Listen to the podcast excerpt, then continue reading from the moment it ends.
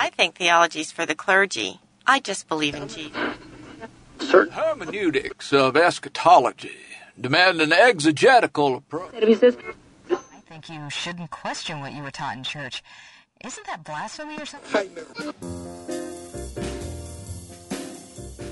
Welcome to the broadcast. This is Theology Unplugged. Michael Patton, Tim Kimberly, Sam Storms, Hello, hello. all joining you in your car, living room, um, wherever you're at, riding your elliptical machine, Jogging somewhere, perhaps. jogging somewhere. Morning, noon, night. It's a podcast, so we don't know when you're listening to this, but uh, we are very glad that you have joined us. We are continuing our discussion here this afternoon, afternoon for us. Yeah. Well, actually, morning for us, but I guess it depends what time zone you're you're re- referring to. But is this our final podcast on on an invitation to Calvinism? Why do you why do you do that right on air? you Ask that question. I don't know. Because I'm like setting you up to spike it, man. I'm Well, setting you up to spike. if I say, say, yes, we have to get it done. And we, we, we tried to get the perseverance one done last time, but we all got so excited and time ran out. And uh, We were persevering so much we couldn't stop. that's right. Uh, talking about an invitation to Calvinism, we are uh, concluding our broadcast here, possibly today, with Okay. uh, a conclusion on the perseverance of the saints, and then just trying to deal with a few questions and and maybe misconceptions about Calvinism. Yeah. I thought that that would be nice to cover. What do you guys think? Yeah, I think so. Think Sounds we- good. You think we can do it? We can we can shoot for it. We Let's can do it if we start right now. All right. Last time we ended uh, talking about perseverance of the saints and talking about the tension that that is there between us uh, finding biblical support for being secure in your salvation or or being secure in your knowledge of your salvation and being secure in your salvation uh, but at the same time having this reality that there are types of faith that are out there that don't save Yeah. um, where we're talking about the tulip. That's the way we're going by this. Total depravity, uh, unconditional election, limited atonement, irresistible grace, and then finally here as we are finishing up, perseverance of the saints. Perseverance of the saints being that we believe that God holds our faith in such a way that we are secure from our standpoint, we persevere in our faith until the end. Yeah. And that as one of God's elect, God will always accomplish the salvation that He began. He will not leave it in our hands, thankfully. I mean, I, I, that, that scares me to death to think that I'm responsible for being able to keep anything spiritually. Um, I, I mean, I mean, think about that Exactly. Yeah. If if God says, "All right, you know, now it's up to you guys. You, you, you sinful, yes, uh, reborn. Now, now you're on your own. Go Yeah. out there and let's see what you can do and see if you can make it till the end. Because you know, if you can't, it, it, it's forfeit. I mean, it's hard enough to remember where you put your keys, let Yeah. alone to keep your faith intact for the rest of your life. Well, uh, the the idea with me, at least subjectively, I'm, I'm very drawn to this idea of perseverance of the saints. I, I, I I'm I'm hanging on it for for truth because I'll fumble any ball. Yeah, and I, it might be helpful also uh, to clarify one thing because there there are so many misconceptions um, that that people have about what this means or does not mean. You know, the one that I typically hear when the phrasing "once saved, always saved" is used. Yeah. Uh, there are people who say, okay, what that really means is once saved, always saved, no matter how you live or what you believe after the time that you are allegedly saved. And th- that is assuredly not what we are talking about. Um, the idea that somebody can walk an aisle at the age of eight or go forward at a, at a Billy Graham crusade or raise a hand or sign a card or pray a prayer uh, when they're five or six or even when they're 15 or 20 and then their lives basically degenerate into uh, continual immorality and debauchery and uh, every imaginable sin. And if you confront them and say, uh, "Don't you realize that the Bible says that those who do these things shall not inherit the kingdom of God?" and they say, "Ah."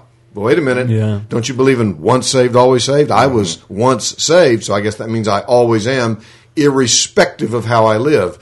And we are not saying that. We're talking about We're not only not saying that, we would stop and say that is in- incredibly destructive, and it is a problem in the church. Absolutely. Exactly. We'll come over and hit you in the head with a baseball bat if uh, that's what you're saying. well, once you're saved, we'll hit you over the head in a baseball bat. Yeah, that's right. and I, I think, honestly, I think there are a number of people who would identify themselves as Arminian, uh, genuine believers, who resist this doctrine precisely because they think that's what we're suggesting, or they think that's the logical implications of it. And I, I just want to say that is, n- we share with our Arminian brothers and sisters a concern for the holiness of life of those who have professed faith in Jesus. And uh, our doctrine is not designed, and nor does it, when rightly understood, contribute to that false concept that it doesn't matter how you live or you can once you're uh, secured your place in heaven you can then live like hell and it doesn't matter that is not the case at all And, and again, it's it's coming back to this tension that we're drawing, right? I mean, there's going to be all these tensions that that at the same time, whenever we talk about this, and and, and at one time we can say, listen. Yes, you've committed a heinous sin. Somebody comes to you and say, I, I just don't think I'm saved anymore because I did this. I committed adultery or something like that. And, and we talk to them and we say, listen, your, your salvation is not dependent upon your works or your, your, your, um, ability to live up to a now, uh, a standard that, that we could not live up to before. But at the same time, we're not saying the opposite. Go out and do whatever you want, Yeah. or however you please, live however you please. What we're saying is this: is that that uh, we believe that the power of God within us is so powerful that not only does He come into our lives and open our hearts and regenerate us and and and show us His beauty, but He leads us and guides us and matures us and changes us, and He doesn't leave the ball in our hands. Right. Yeah. It's this. It, maybe I can put it this way, and it would help. This issue is primarily not about the character of the Christian. It's about the character of God. It's about God's commitment in Christ, uh, His promise, His oath, and God cannot lie that He will, in fact, preserve and sustain us. It is about the depth of His love. You know, you think about uh, Romans five and Romans eight, the uh, much more argument. You know, if God loved us while we were sinners, how much more will He save us now that we are His friends? Or how shall He who did not spare His own Son but delivered Him up for us all, how will He not also together with Him freely give us all things? Let me let me give you an illustration, if I may, that uh, that I, I hope will help our listeners. It's the one that that has helped me um, as I've reflected on it. When I was living in Dallas uh, after I'd graduated from seminary, um, we loved to go to the state fair of Texas, and uh, there had been in Dallas some very uh, notorious and very public child kidnappings uh, in the days leading up to the state fair. And it was all over the front page of the newspapers. Parents, watch over your children, keep them close to you till we've re- been able to resolve these cases. So I remember going with my wife Ann, uh, taking our um, our daughter Melanie, who at the time was about five or six years old, to the state fair. We were walking down the midway, and uh, needless to say, as a five year old or six year old, however old she was at the time, everything captivated her. She, eh, she wanted to run to every booth, jump on every ride, greet every stranger, go get cotton candy, do just. She wanted to go nuts, basically. And I was incredibly conscientious as her father about her safety and her welfare. And I wouldn't let go of her hand. And she'd pull, she'd tug, she complained, she griped, she cried because I would insist on going with her, taking her there, standing with her, riding on the rides with her. Uh, wouldn't let her go anywhere alone. Now, let's imagine for a moment that we're walking down the midway and uh, envision the midway basically as the world at large. And we are the little girl. And we're captivated, we're enthralled. So many things that glisten and promise fun, and, uh, and, and we're struggling to break free, to run into the arms of all of these things that we think are good, but in fact are life threatening. What would somebody say about me as a father, if as my daughter is trying to pull away and wants to run down the midway by herself away from mother and dad, if I said, "Well, to heck with you. I'm tired of your your uh, uh, childish immaturity. I'm tired of the fact that you don't appreciate that I'm loving you and trying to hold on to your hand. Go get kidnapped. See if I care. And I let, let her go and let her wander into the dangerous areas of the state fair and perhaps suffer some really serious uh, consequences. No, my love for my child is so intense, so powerful, so unqualified. I will never let go of her hand. Now, it, it kind of extrapolate from that or project this onto our relationship with God. Am I a better father to my daughter than God is to his children?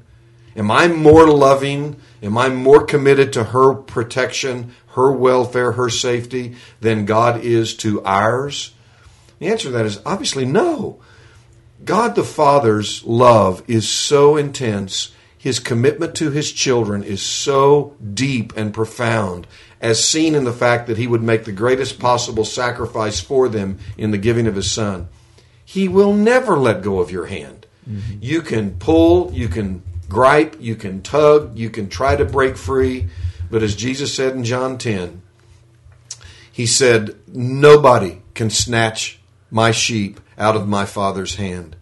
So I, I my point is, if if I was that committed to preserving the life of my daughter uh, at the state fair, I I have to believe, based on numerous texts, that my heavenly Father is even more committed to preserving my life and to holding me secure, no matter how. Um, uh, rebellious or immature I may be, no matter how badly I want to break free from the grip, he will never ever let go of my hand. Well, and you were warning your daughter. You were saying, "Don't let go of my hand." You know, no, don't do that. Don't run there. Don't do this. You know, you're you're saying things to her, but the whole time you're holding on to her hand. You know, and so she could have been like, "Well, because you're saying don't do that, that means it's possible for me to do that, and so therefore I may do that and run away." You're saying, "Hey, I'm, I'm stronger than you are. I'm I'm not going to let go of your hand, but don't don't run away from me." Yeah, my will, my daughter's will and grip on me was not stronger than my will and grip on her. And yeah. the same is with God. As powerful and as determined as you may think you are, and there are times when, because of bitterness or frustration or disillusionment, you might want to try to break free from God.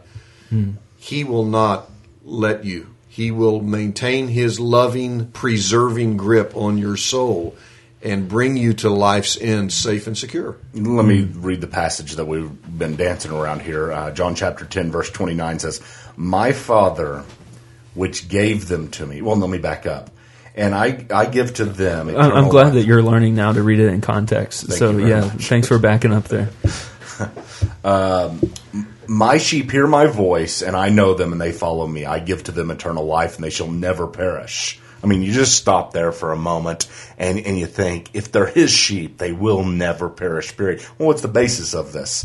Uh, it, it, says, They shall never pluck them out of my hand. My Father, which gave them to me, is greater than all, and no man is able to pluck them out of my Father's hand. Now, now you stop there for a moment and you say, Well, is security you know, we're in the Father's hand. That that sounds very very secure. Mm-hmm. And, and, some people say, well, nobody can come from the outside and take your salvation away from you, but you can take your salvation away from yourself. And you know, the the thing that I often think about this uh, uh, this idea is that I've never once I, that I can think of. Okay, I, I've thought about my salvation, worried about my salvation from time to time, but I've never once thought somebody's going to take it away from me from the outside. You know, mm-hmm. I've never thought, gosh, what if a demon comes and you know steals it while I'm asleep, or you know, or if uh, if if a somebody that's an enemy of mine uh, comes and takes it away, a Muslim or or another religion takes it away. Mm. I'm never worried about people from the outside. I'm worried about myself. You know. Yeah, but even here, I think Jesus is saying what a, people who might come to you and with arguments and persuasive reasoning seek to tempt you and lure you and induce you to leave the Father's hand. And he's saying, no, they can't even do that. You know, it's interesting. Think about for just a moment. Let's just take what you said, Michael. If in fact every single one of Jesus' sheep has the power within his or her will to uh, get out of the Father's hand, in a sense, to pluck themselves out. Here's what Jesus would be saying I give them eternal life, and they will never perish, and no one will snatch them out of my hand except for every single one of the sheep. Well, that's my point. Yeah. that's And- my point. That's the thing I'm Exactly. scared about. uh, and and and and also he says if in if in fact every single one of my sheep might potentially perish you don't communicate that idea by saying and they will never perish that's Yeah. you've got jesus according to these people who deny perseverance affirming the absolute antithesis of everything that jesus is saying Yeah. it it utterly guts his words of any significance whatsoever Well, that's the point in the end with me. I'm thinking if I can get myself out, I'm my biggest problem. You know, uh, my faith is my biggest problem. My sin is my biggest problem. And if either one of those, you know, if I'm a true sheep of His, but yet I can turn and, and lose it based upon my own will or my own lack of perseverance or my own lack of of being able to live a, a, a perfected life. And I know that Ar- Arminians, most Arminians that I know of, you know, Reformed Arminians who would be the uh, opposition, if you will, in, in a certain sense, uh, to what we're talking about. Most of them would believe the only way you can lose your salvation is by losing your faith, not by committing some heinous sin. Although there are those out there, you know, like Roman Catholics that would say mortal sins can make you lose your salvation. Yeah. But again, this th- whenever I look at this passage, it loses all meaning if my sin can get me out of out of the Father's hand, and if my own lack of perseverance can get me out of the Father's hand, because I'm my biggest problem. Well, and this is why we see. I mean, of course, you are because of total depravity. You know, and then this is why we see that unconditional election and limited atonement are how all of this goes hand in hand. Because if with our view on limited atonement is not that it limits the greatness of the atonement, it's the exact opposite. Is that it makes the atonement so deep and so wide that there's no sin you can commit that has not been atoned for fully for the rest of your life. So you're not worrying, am I going to commit the sin that Jesus didn't atone for? Instead, so you're saying, no, you know, he atoned for all my sin. And then in doing that, uh, he is persevering me to the end. You know, he, he, like Sam's illustration of his daughter, you know, he's, he's totally in control of the situation. Let's also make sure our people note the grounds for why Jesus says what he does. He says in verse 29, this is John 10 29, My Father who has given them to me, there's the doctrine of election, is greater than all, and no one is able to snatch them out of the Father's hand. I and the Father, we are one. Mm-hmm. So, if in fact perseverance of the saints is not true, in essence, you're saying, okay, you're then greater than the Father. Mm-hmm. Jesus says, no, the Father is greater than all. And yet you're now in the position of having to say, kind of a little parenthetical exception. And the Father is greater than all, parenthesis, except for every single one of the sheep who happen to be greater than the Father, mm. close parenthesis. Yeah. If in fact the Father is greater than all, then there is no power that can result in the extraction from his loving hand of any of those whom he has given to the Son. Neither life nor death, nor powers nor principalities, and, and Romans chapter eight. Nor things present, nor things to come. I like that. I mean, Yeah. that's all he had to say. Nor things present, nor, things to come. And here's the here's the, the, the here's the loophole that is covered. Nor any other created thing can hmm. separate us from the love of God. So the only way that you can separ- be separated from the love of God is if it turns out that you're not a created thing, hmm. which means you'd have to be the creator. yeah. Yeah. Because that includes Satan and all the demons as well. They are created things. It includes us as well. That includes us. Friends, in the very end of this, um, we're going to move into talking a little bit about misconceptions of Calvinism, but we want you to leave here knowing the joy that this brings. I mean, Yeah. to uh, to understand and, and to grab a hold of all of these. And I know that there there's hard things that we've talked about, but at the same time, at the very end, this is this is what it comes down to. You're in the Father's hand. Your salvation is a gift. And I would also, I just want to throw, keep, keep coming back to this because it's a misconception. If, if, there are people listening to us who are saying, oh, great, man, I'm really taking to heart this affirmation of my security. I think that means then I can go out and uh, I can I, I can get drunk tonight and I can continue sleeping with my girlfriend or I can continue living in a homosexual relationship or I can continue uh, embezzling from my employer because these guys on the podcast told me hey, nobody can pluck me out of the Father's hand. And my response to that is based on numerous scriptures that we don't have time to get into.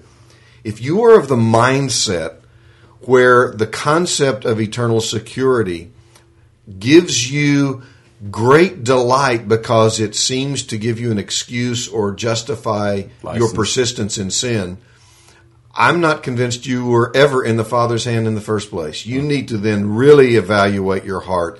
You need to take stock of your own soul. You need to ask yourself the question, who is Jesus and what does the cross mean to me? Because And, and what does it mean to believe? Exactly. I mean, do, Yeah. do you, you obviously are not living a character. I mean, uh, yes, we fall, and yes, there are moments when we get tempted and and we believe ourselves or believe the lie rather than believing God. But the characteristic is that type of attitude is not the attitude of someone who believes God. It- you know, a quick illustration that comes to mind would be it's Christmas morning and your your favorite beloved grandfather is sitting there and he he unveils to you that he's been working for some time creating this gift for you that's been at great sacrifice and cost and he gives you a gift you open it up you you see the value of the gift but then you go up and slap him in the face or or you you break the gift and I mean you would say well you didn't truly understand that you know because uh, the last thing that you would do once you have realized your salvation is to offend the one that has provided for it I like the use of the word beloved too. Beloved grandfather. And in Jude, uh, he talks about one of the characteristics of people who do not know Christ is that they pervert the grace of God into sensuality. Some translations render that they pervert it into licentiousness. They use the grace of God and the notion of perseverance or uh, security as kind of a trump card to justify living a life of unrepentant immorality.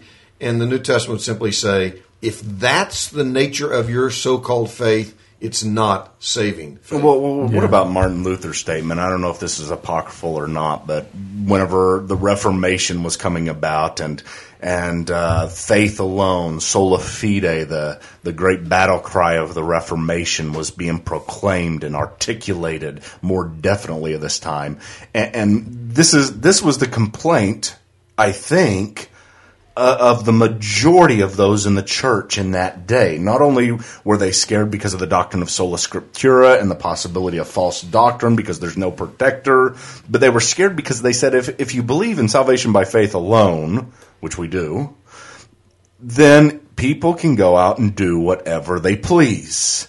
And, and I, I understand people's mentality whenever they do that. I understand those people out there that right now you're listening to this and you're saying people can go out and do whatever they to- choose. Whatever you think, whatever you're saying, that's the end conclusion, and people will do what they want. And Martin Luther turned to them and said, This is true, but now what pleases you? Mm. And, and you see, mm-hmm. the, the, the, what, what he's trying to say here is your pleasures change, right? yeah You, your life changes. You change from the inside out. And so, yes, you can do what you please, but what pleases you? And if your pleasures, as Sam says, is, is you're like, I'm trying to find a way to get out there and live a lifestyle that is anti God. That evidence is something that uh, is profoundly messed up. yeah You haven't had the faith yet, have you? no, no, I, I would agree with Luther. I mean, he- it, uh, of course, we're going to get into times where we uh, have seasons of difficult temptation, moments of difficult temptation. But I think it's whenever you, you're in neutral, what pleases you. Whenever you're in in drive for God, what pleases you. But whenever it, people act as if, well, you put me in neutral like that, I'm gonna, you know, go in the opposite direction. I'm gonna go for my sins. I, I know we do. I know we do. I know I do sometimes.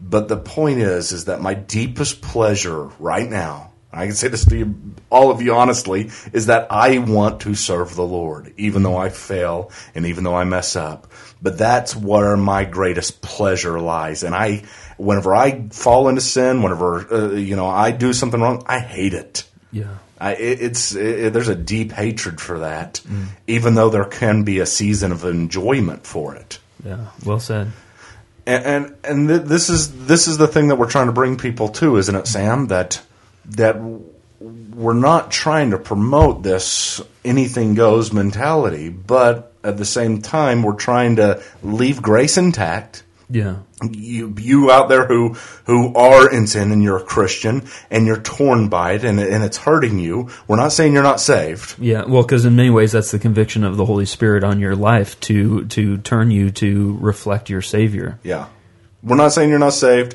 What we're saying is this: that the security of the believer, the perseverance of the saints, is something that God does through us because He is powerful. And you can rejoice in that because you are recognizing that the living God of the universe is moving your life uh, to persevere.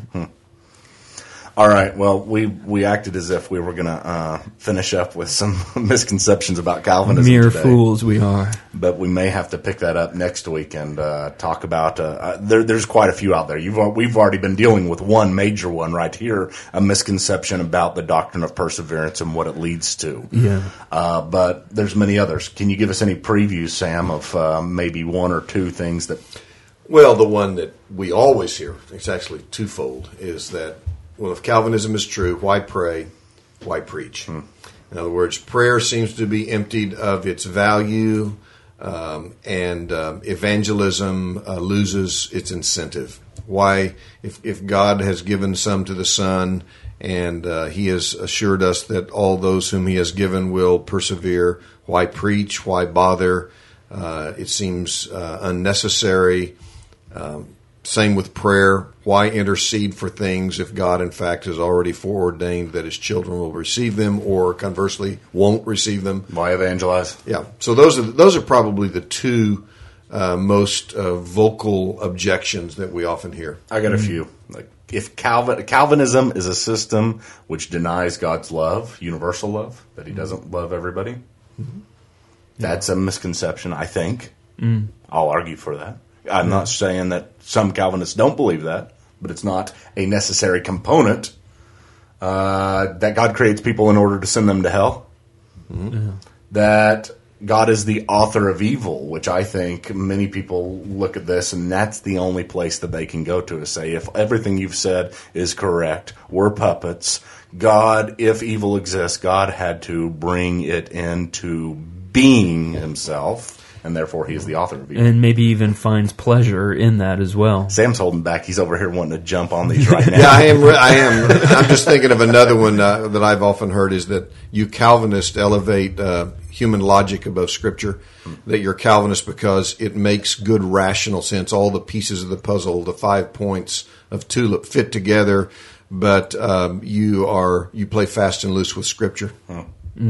All right. Well, we got a lot of stuff to cover still. Yeah. We'll, we'll try to cover this in one session next time. And we have talked about arrogance as well. We did a whole series on arrogance, but sometimes that can be attached. You know, people uh, holding these these truths that we would say are biblical, but we would say holding them in ways that, that aren't aren't aren't good, humble ways. As Some well. of these we've talked about. Some of these it's just going to be a rehash of, uh, of pulling together. But I, I promised our viewers and uh, through emails and, and other places that we would deal with some of these questions that they've been bringing in. So I'm going to read those and we'll talk about them next time.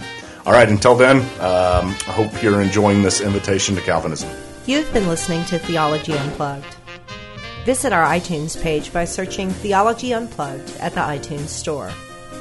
All episodes are available as free downloads. Theology Unplugged is made possible by Reclaiming the Mind Ministries. Reclaiming the Mind Ministries is a listener supported ministry. If you've enjoyed this session or benefited from it in any way, do consider partnering with us.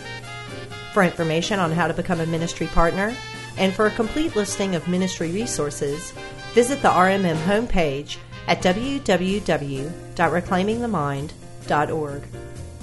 Thank you for listening, and God bless.